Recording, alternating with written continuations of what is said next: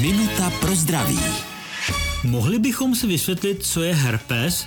Někdo mluví o oparu nartu, někdo o pásovém oparu. No ano, to jsou oba opary a jedná se o různé druhy herpes.